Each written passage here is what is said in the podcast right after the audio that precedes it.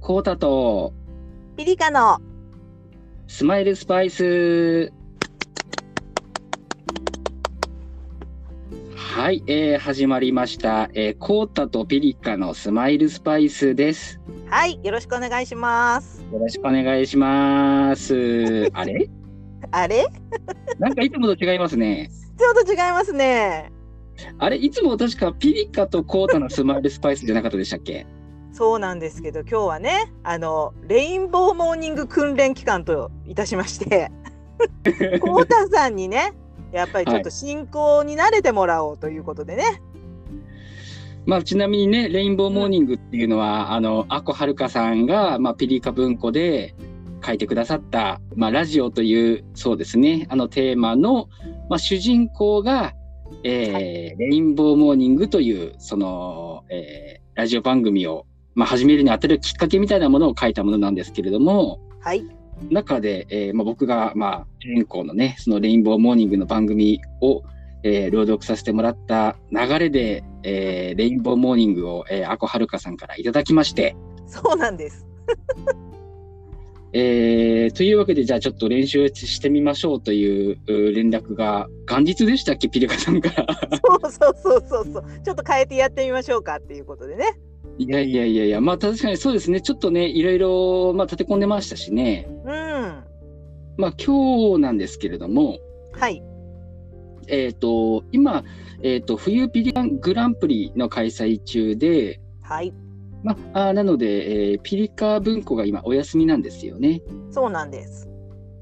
というわけなので、ちょっと朗読が空いているということで、はいえーまたこれもピリカさんから提案がありまして、はいはいまあ、ピリカさんの作品、あのの中からちょっとどれか読んでみませんかというところでですね、はいちょっと一つ選ばせてもらいまして、ありがとうございますいえいえ。で、あのーまあ、曲からチャレンジ、あの、はい以前、え企画でありましたけれども、はいえータイトルで言うと、東京ですね。はいそうですねい。えー東京という、えー作品を、まあ、読ませていただきたいと思います。もうよろしくお願いします。ね。このね、うんまあ、ちょっと東京っていう、あのーショートショートは、えーまあ後からちょっとフリートークで触れようと思うんですけど、はい。あのー、Going Underground というバンドのね、あうのんコウタさんもお好きな、私も好きな、 あのバンドの、えー東京という曲をモチーフにして書かれた、まあ、私の、まあ、小説というか、うん。もんものです。そうですね。はい、で中にねちょっと長崎弁とか佐賀弁とかがちょっと出てくるので、えー、とちょっとそこもねあのこうたさんにはチャレンジしていただいて、えー頑張っていただいております。そうですね。うん、だからそこもちょっと楽しみにね聞いていただいたらと思います。そうですね。まあ、あの、はい僕も、まあ、えー今、母が長崎に住んでいますし、まあ、おう僕自身もね何回も長崎には行ってるんですけれどもそこまでねあのなんていうのかなこうえきつい方言じゃないというか、そうですねイントネーションがやっぱりちょっとね,、うん、ね違うけどね ね、だってピリカさんだって全然そんななまってないですもんね。でもねアコはるかさんとは話してる時はもうひど いですよ。やっぱり九州同士だとやっぱそうなりますかあら。のねそう呼び水みたいなもんでねあもー う、うん、やっぱり全然違いますよやっぱりね。あなるほどやっぱそうなんですね。うんなのでまああのねあまりちょっと大げさにならない感じでねちょっとやっていきたいと思いますけれどもね。そうですね。うん、ははいい、楽しみにしてます。えーそれでは、えー曲からチャレンジより東京ピリカさん東京という街には慣れたようでなかなか慣れない新人研修で同じ班になった人たちは半分が僕と同じ地方出身者だ九州出身者がいればなんだかそれだけで仲良くなる最寄り駅っていう存在にやっと慣れたわ。佐賀出身の佐竹とは一番気が合う。住まいも割と近い。それがだいぶ僕の心を軽くしていた。だよな。俺らの感覚は最寄り駅って佐賀駅とか長崎駅だもんな。口に出してみて、その世界観の違いに我ながらおかしくなる。こんなに暴力的な朝の通勤ラッシュも東京ビギナーには辛い。なあ、佐竹はずっとこっちにいんの会社の屋上で缶コーヒーを飲みながら僕は聞いた。少し鉛が消えてきた気がして嬉しい。おいおい、まだ7月やっか。佐竹は地元の言葉を隠そうとしない。そこが僕には田舎臭く映る反面、売れない塾を持っているようにも見える。おいは東京にはそがん夢は抱いとらん。そいぎこっちで仕事に慣れてコロナが落ち着いたら、井戸願いば出すつもり。お前はうーん、正直迷うとる。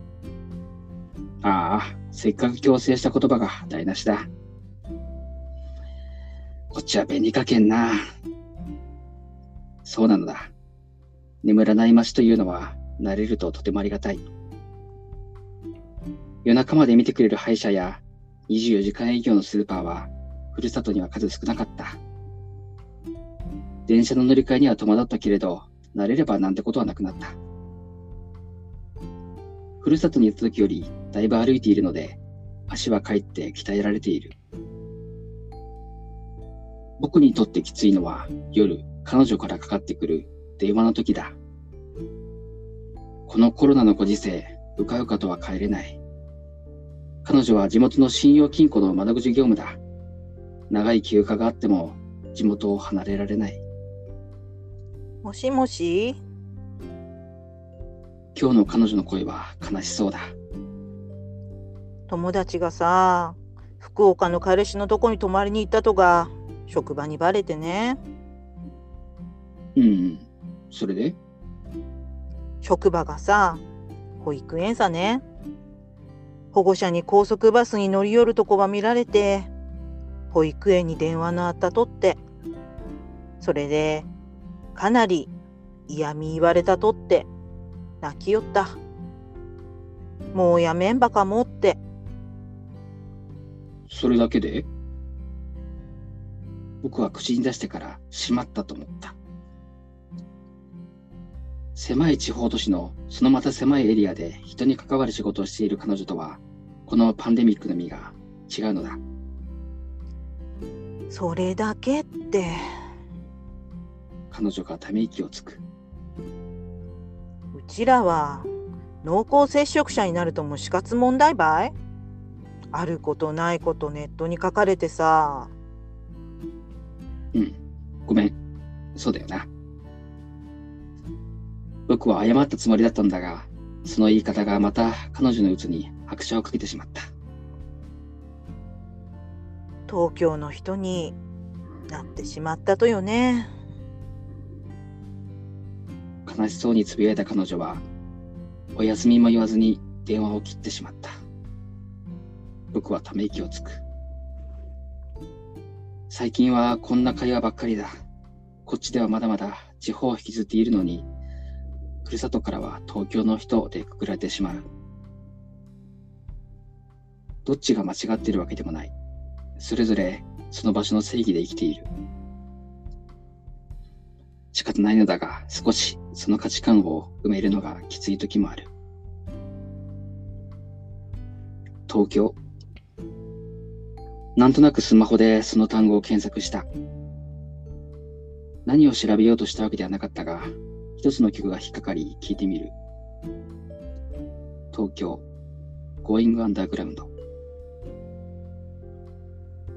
割と前の曲のようだが、なぜか今の僕にぴったりで、何度も何度もリピートした。It's alright 大好きな音楽をフルボリュームで It's alright 僕らの音楽を大きな声で気づくと深夜2時を回っていたが東京の街はまだまだ明るかったありがとうございますありがとうございました。ああ、素晴らしい、素晴らしい。いやいやいやいやいや。何かと、なんかすごいいろいろなことを考えなくちゃいけなくて、大変でしたね。いやーやりきりましたねいや、どうでしたかね。いやいや良かったですよあのあそこが一番あのうーん正直まだ迷うとるっていうとこがもう主人公でしたそうね、あのー結構、あのーうんと、ノートには書いたことがあるんですけど、僕、あのー横道世之助っていう映画が好きで、はいはいはいうん、一番好きで、その、あの、主人公の世之助も長崎から東京に出てきてっていう、あーそうでしたねそうそうそう、それでね、あの、結構、その映画、もう本当に何度も何度も見てるんで、結構ね、そういうんうインフォメーションとか、あとこういう、なんていうんですかね、状況っていうんですかはいうん、そういうのがちょっと、なんていうのかな、自分の中であるんですよね。なるほどねうんうんうん。そうこかういう一番好きな映画っておっしゃってましたねあの Q&A コーナーの時もねそうそうそうそう。うーんだからね、ちょっとこの、えーストーリーっていうのにもちょっと馴染みがあってですね、はいはいうん。まあ、実はそれで選ばせてもらったっていうのが一つあるんですよね。なるほどなるほどで、もう一つなんですけれども、はいえー曲からチャレンジということで、あの、はなお話の最後に出てきたこの、ゴイングアンダーグラウンドの東京ですね。はいちょうどこの主人公がこのスマホで単語を検索して、うんで、そして、まあ、一つの曲が引っかかり、聴いてみたっていうね。そうですね実は僕も Going を知ったのは、うんこの主人公とほぼ同じなんですよ。あららららでね、あのー僕の場合は、あのー、Going Underground のサンキューっていう曲を、はいはいはいあのー調べたくて、うんで、なんとなく聴いた感じの曲で検索してみたんですね。はいはい確か、まだその当時はスマホとかなかったんですけど、そうかあの、そうそうそう。うんで、携帯でサンキューっていう曲を、うんとにかく片っ端から聴いていったんですよ。うんうん当時はサブスクとかなかったから、何かうん確かね、カラオケアプリかなんかで確か検索したはずなんですけど、うんおーで、すあの、サンキューって曲いっぱいあるんですよ。うんうんタイそのタイトルで、ブワーッと出てきて、うんうんうん片っ端から聞いて、これじゃない、これじゃない、これじゃないって言って、あ、これだって言って、やっと、あの、Going のサンキューが見つかって、うんで、そこから好きになって、その、シングルも買ったし、うんアルバムも買ったし、うんで、その、アルバムの、そのサンキューの次の曲がこの東京なんですよね。ああなるほどねだからね、あのーピリカさんが、うんこの曲を選んで書いてくれたっていうのが、ちょっとね、あのー僕にとっては運命的というか、うんうんうん だって僕が Going 好きだなんて知らないじゃない、知らなくて書いてるじゃないですか。うん知らない知らないこれ多分まだ7月だからスマスパ始まる前だもんねそうです、そうです。あスマスパ始まる前の話です、これ。前の話だもんね私が書いたのうん。うんだからね、あのーなんか、それで Going、なかなかほら、Going を選ぶ人ってそういないでしょ。いないいないそんなこうあれよちゃんとあの上手なバンドだけどそんなにこうじゃあね「紅白歌合戦」に出るかって言ったらそうでもないしねそうなんですよ。そう知る人ぞ知る的な感じですよねそうなんです。うんだからね、そこでうわーって、やっぱり僕 Going 好きなんで、うんうんそこでうわーってなったっていうのもあるんですよね。なるほどねうん、だから、まあ、ピリカさんのその作品からっていうことで、うまあ、やっぱりなんとなく自分の中でこう、ね、いろいろ馴染みがあるっていうのはこれだなというふうのは感じてましたね。んああなるほどなるほどうん、素晴らしい。いや私は本当ね自分の作品を朗読してもらうのってはい、もうお恥ずかしながらあれですけど乾さんと浩太さんだけです今まで。ああそうかそうかそうか。うん。やっぱ嬉しいですねこなんか動き出すんですね本当主人公たちが。まあそうですね、これは本当に物語も何かこう、ね、状況、その、田舎からね、東京に出てくるっていうストーリーが結構みんな共感するところもありますしね。そうで今今読むとねまた少しちょっと状況がつが違ってるところもあると思うんですけどまだ本当あの去年のね夏頃っていうのは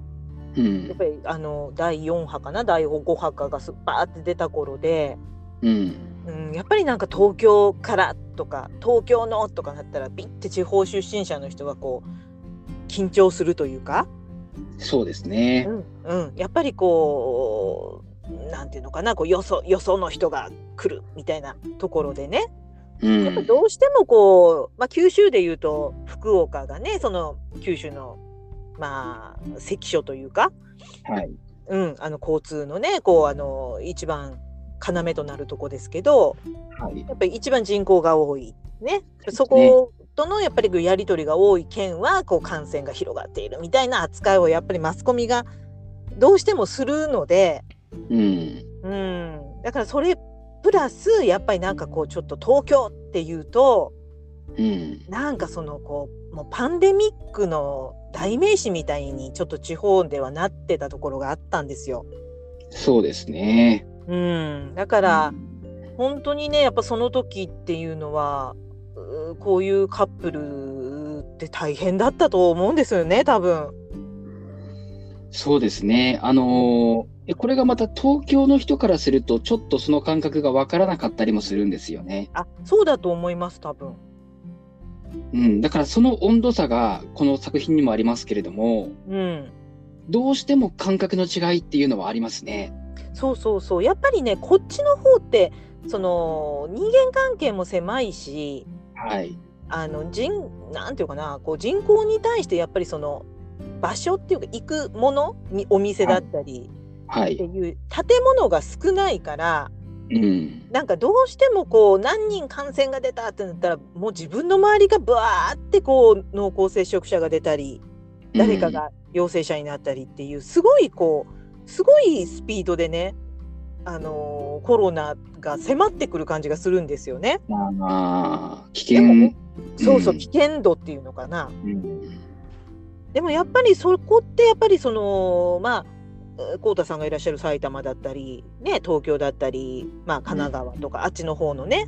といわゆる都心部の方々っていうのは人口がやっぱり多いから、はい。ね、毎日毎日そりゃい1,000人とか何百人とか言われててもそんなに自分たちの周りにはいないよって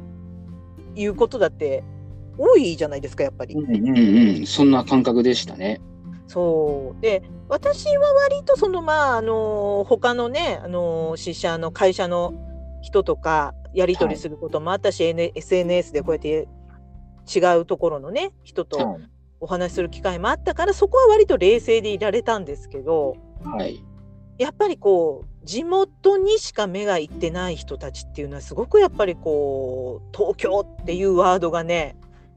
こう緊張が走るというかね、うー、うんん、そういうとこがあったんですよね。そうですね。だから、こうね、もともとね、東京に住んでたとかじゃなくて、こう、地方から東京に来てっていう人だと、本当に、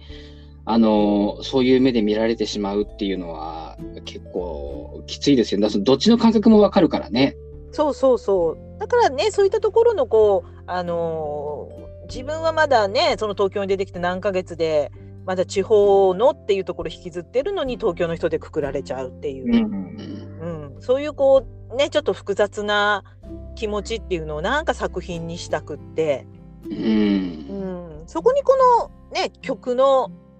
あのーまあ彼女とお話電話で話すみたいなところの歌詞もありますよねこの曲の中には。うんでそういったところとちょっとこうあのまあ、えー想像を重ねて書いたんですけど、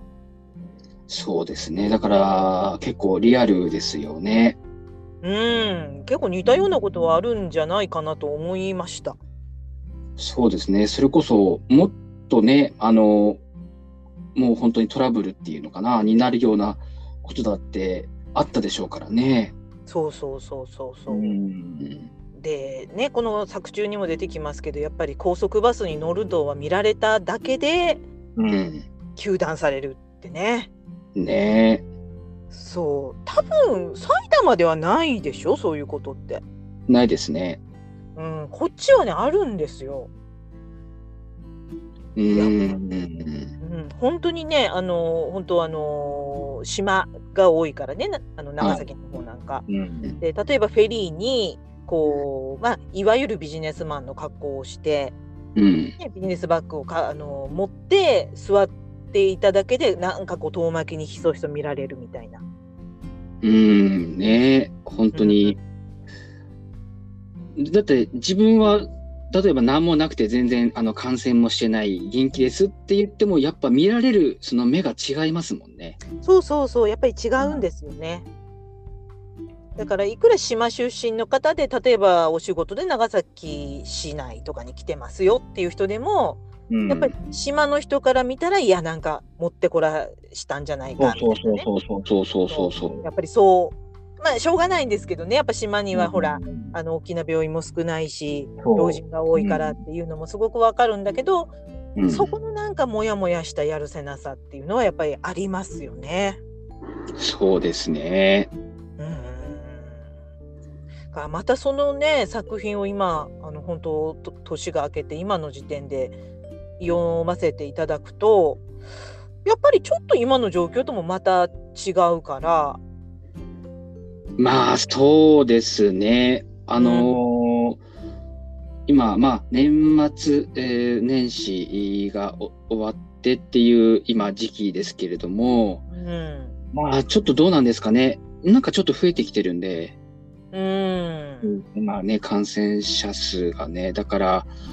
あーまた、あの、こういうことにならなければいいなとは思いますけれどもね。本当そうですよね。うんう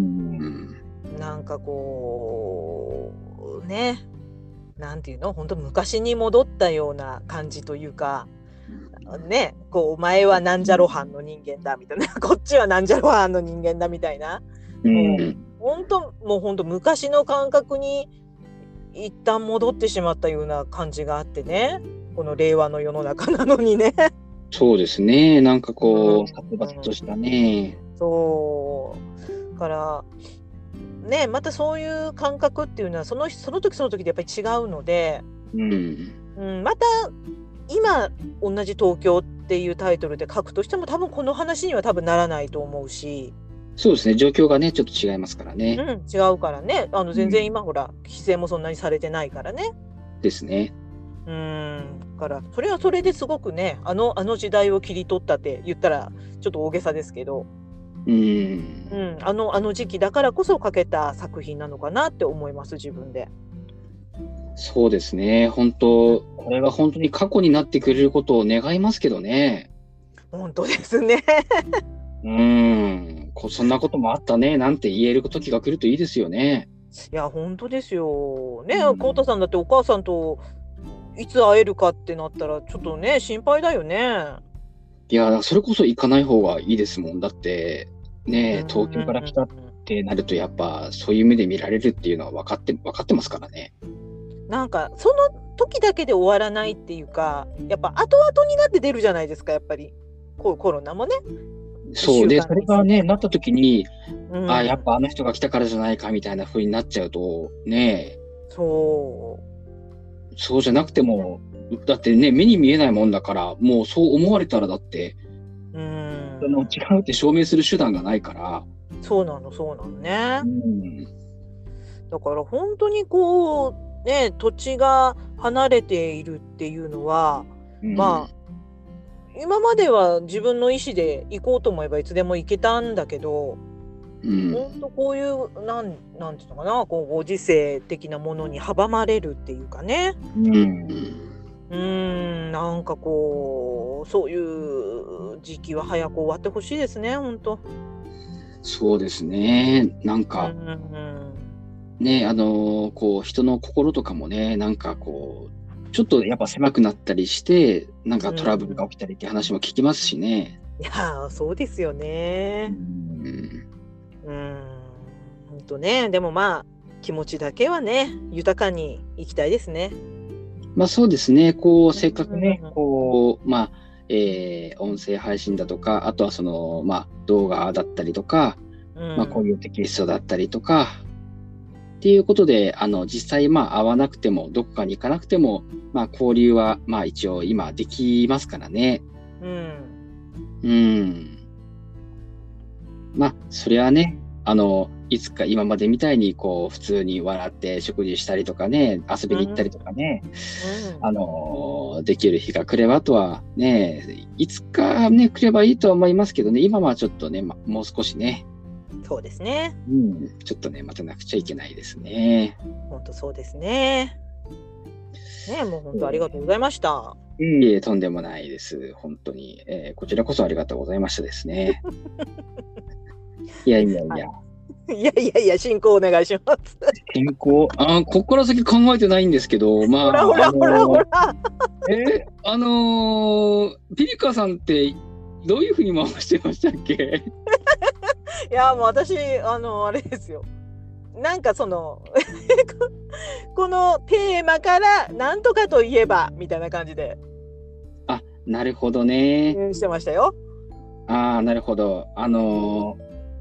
じゃあ、ちょっと東京といえばっていうことで、ちょっと、はいはいはいはい。はい。東京といえば。えーまあ、まあ東京といえばそうですね。あのー東京スカイツリーとかって、ピリカさん行ったことありますスカイツリーはね、ないかな。私、あの、本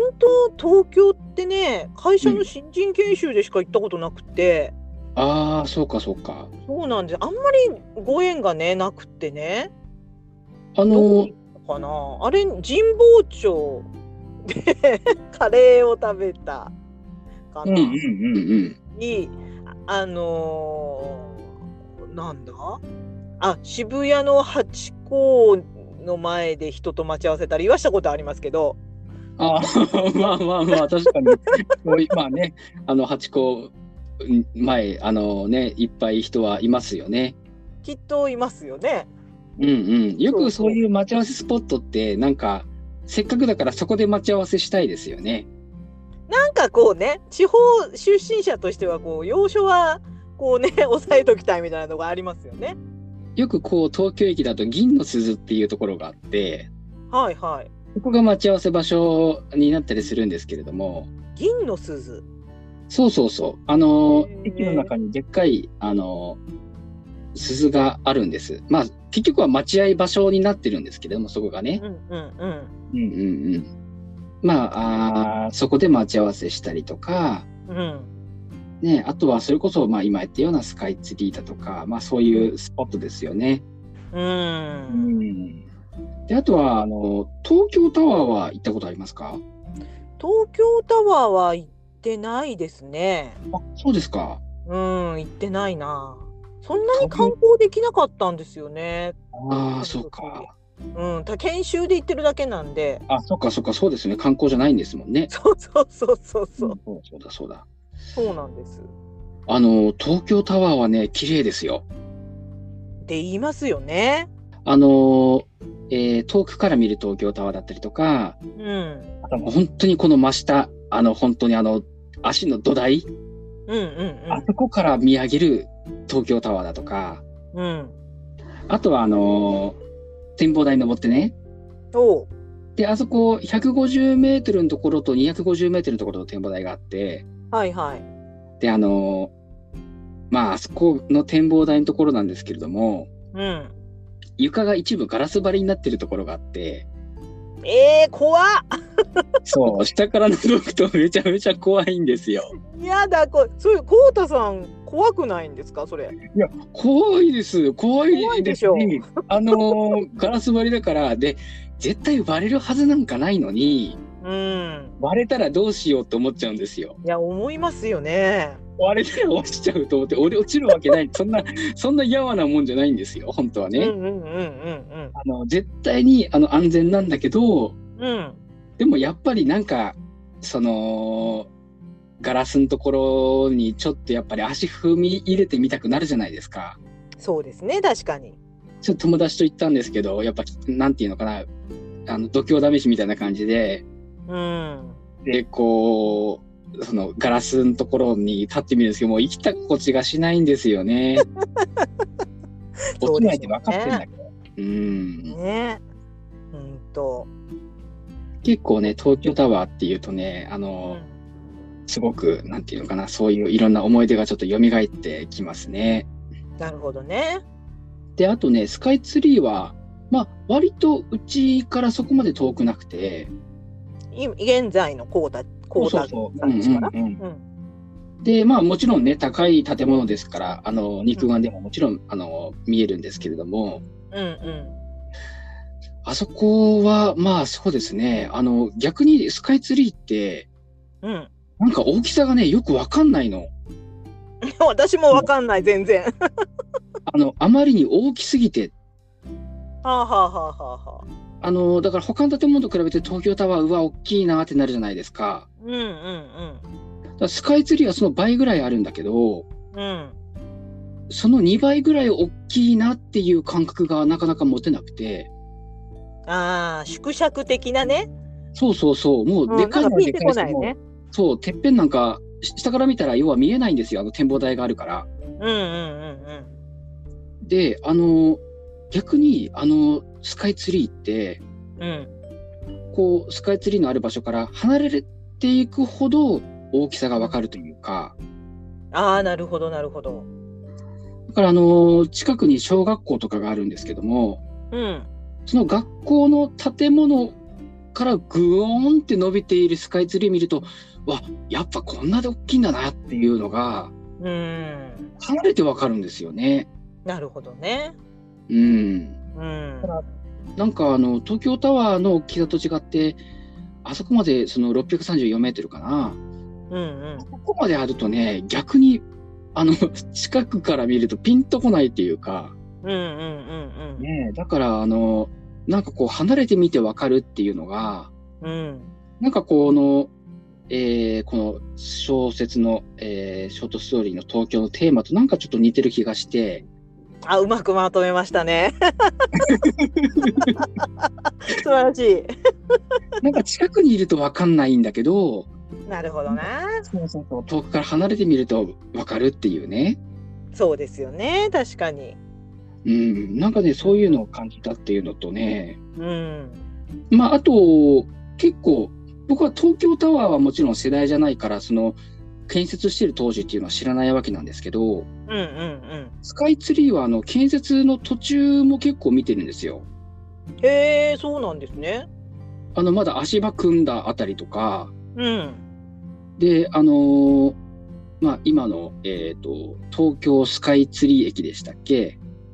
あ、そういうのがあるんですね。あ、そうそうそう、あのおお。えっ、と、当時は成平橋っていう駅だったのかなうん。うん、でそこをちょっと使ってた時期があったんですけどうん。だからまだ全然あのー、えーホームからまだ足が立ってみたいなそんな時期でへえ。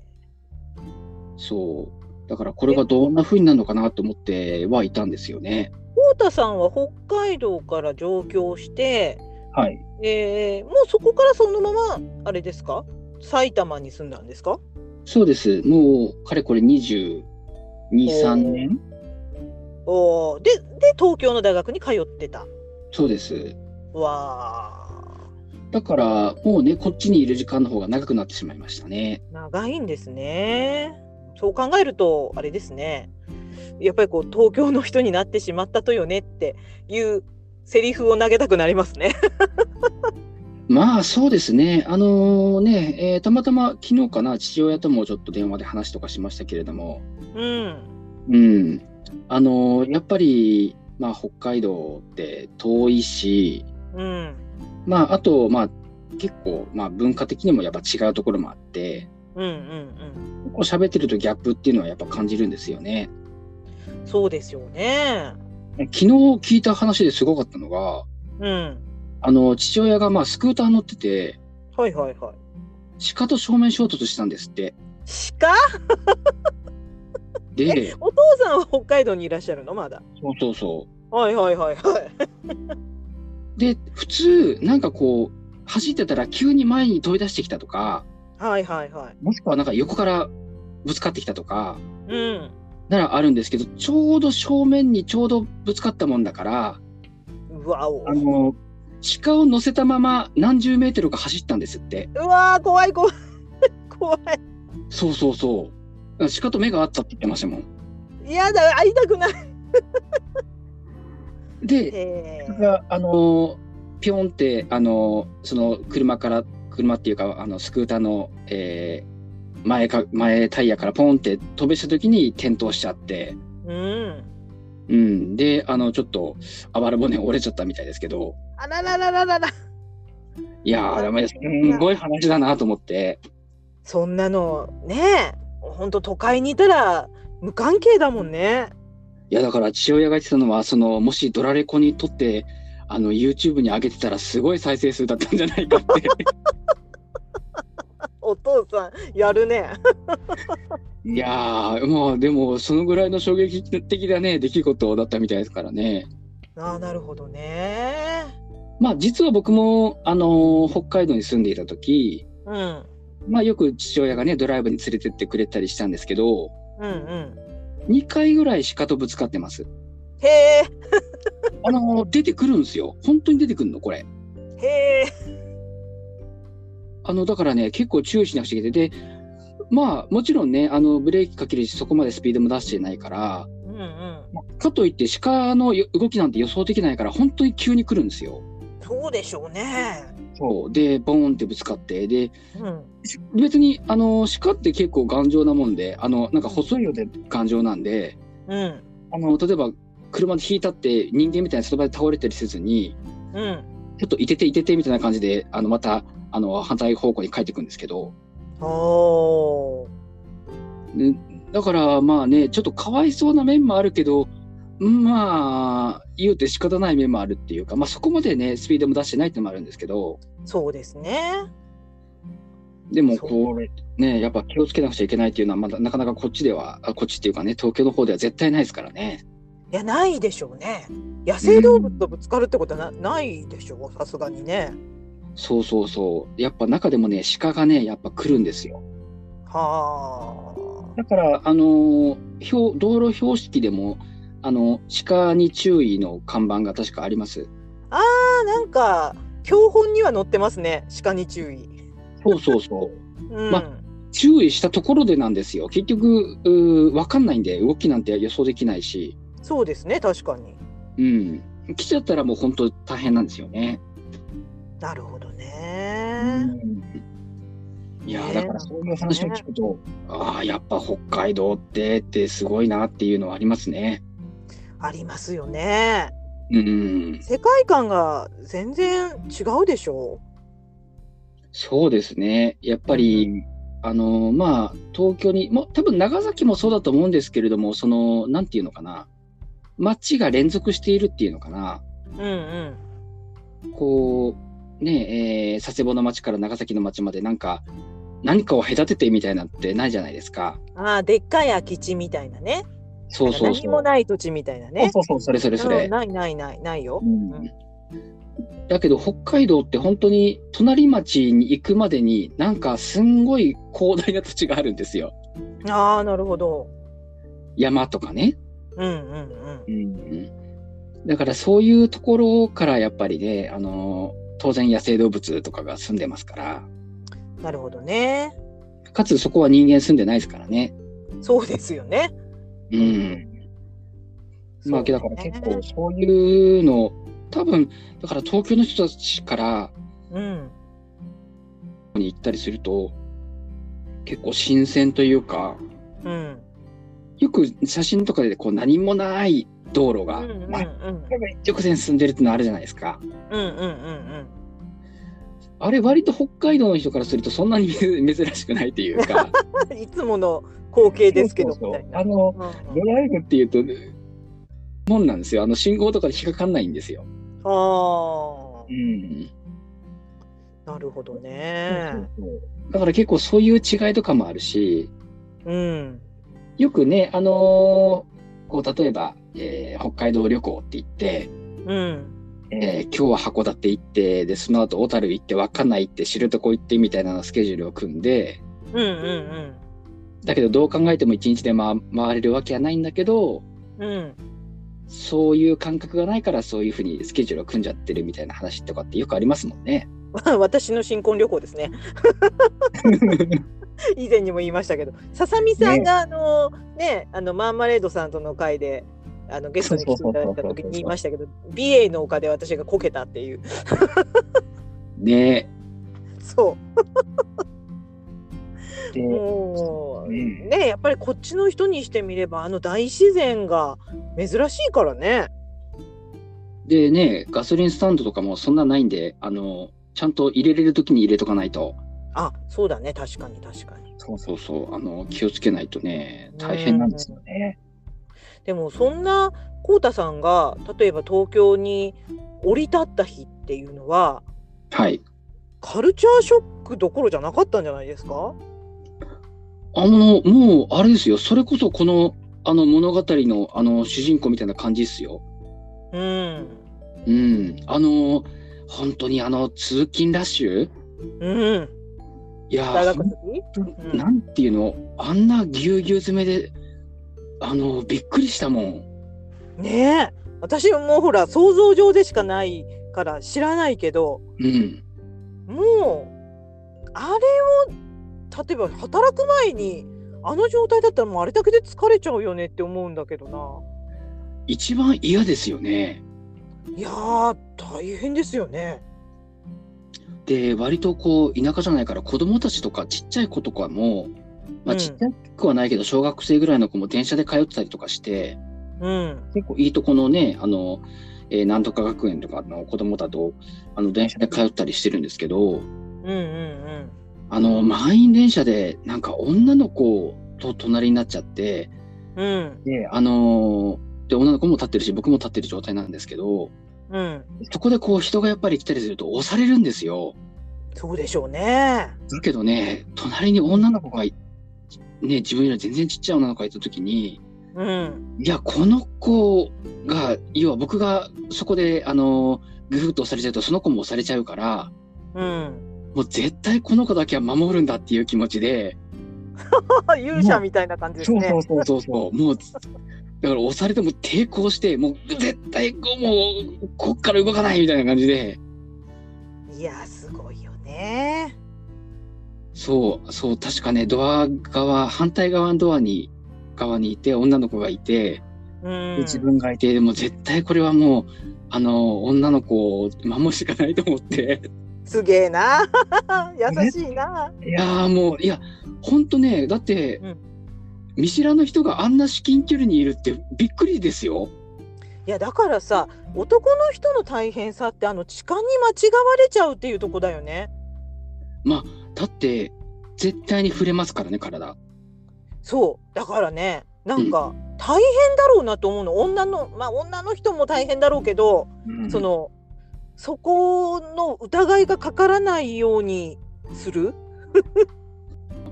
まあ、僕も、まあ、割と、つり革に捕まるときは両手で捕まったりとか、なるほどねうん、いやーうんだから普通、例えば、あんな、なんていうの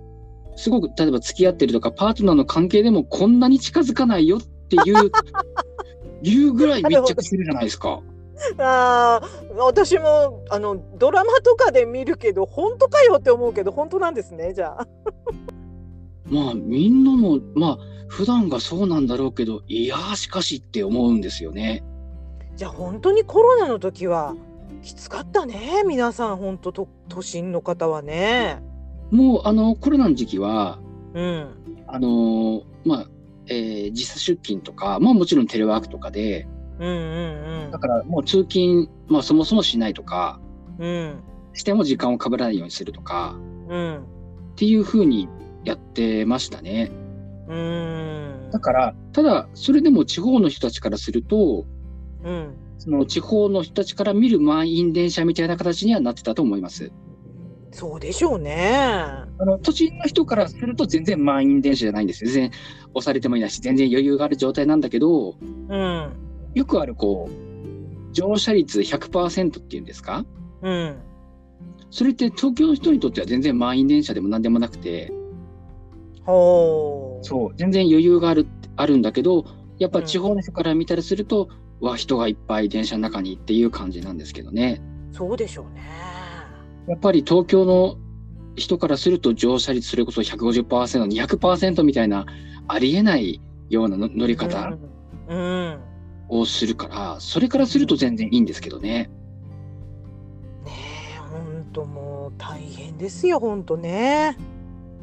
結構その満員とか混むっていう感覚が地方と東京とで違うっていうのもありますね。あ、確かにね。同じ状況なのに、うん。あのー感じ方が違うっていう。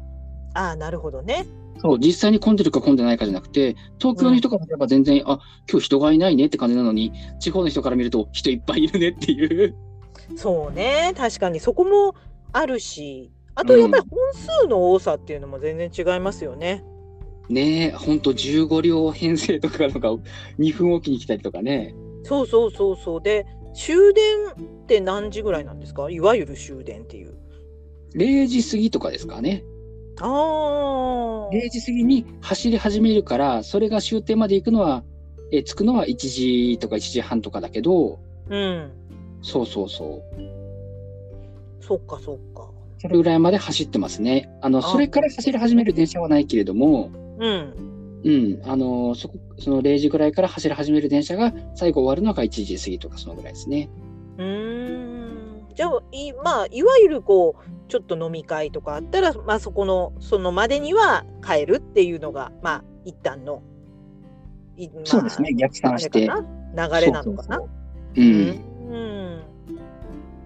いやそういうのもさわかんないんですよね、やっぱりここっちの地方の人って。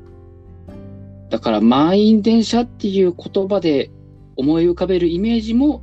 違うでしょうからね。違うと思います。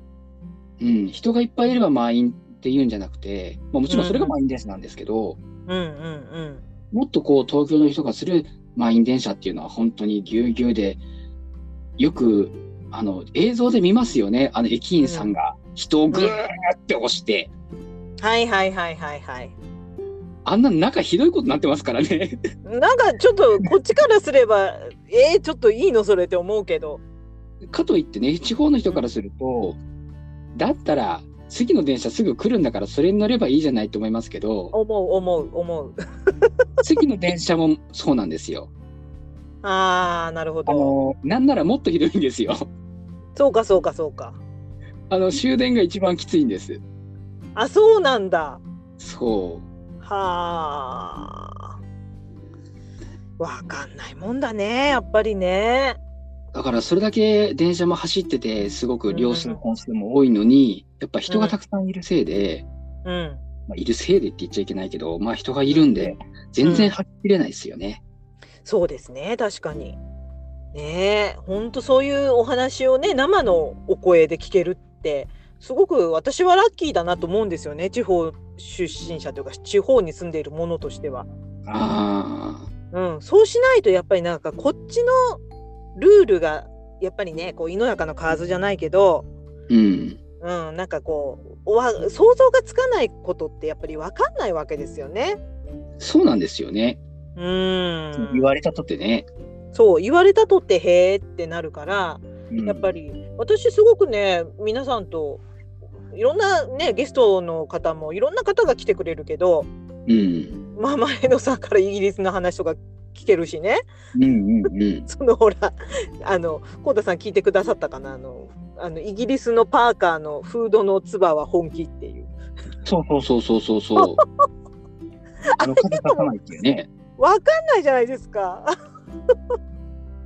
ねえやっぱり、で、日本人だと、やっぱりそのパーカー着てね、まあ、そうあの話かぶっちゃいますけど、ねえ、うん日本人だとちょっと不審者扱いされるみたいなところあるじゃないですか。 そうそうそうそうそう。ん。ねだ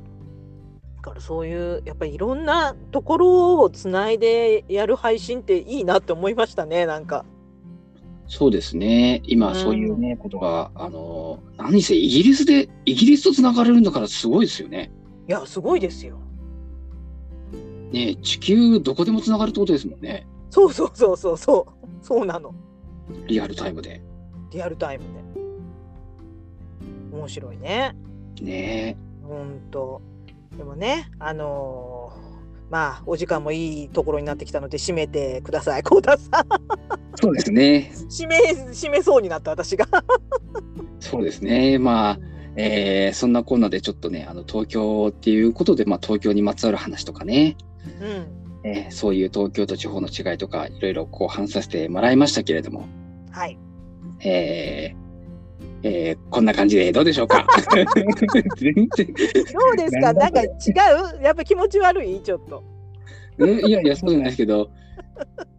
じゃあ、要は僕がこう、じゃあ今日はこのところでみたいなふうに言っちゃっていいってことですかね。えそれが進行だからそうですね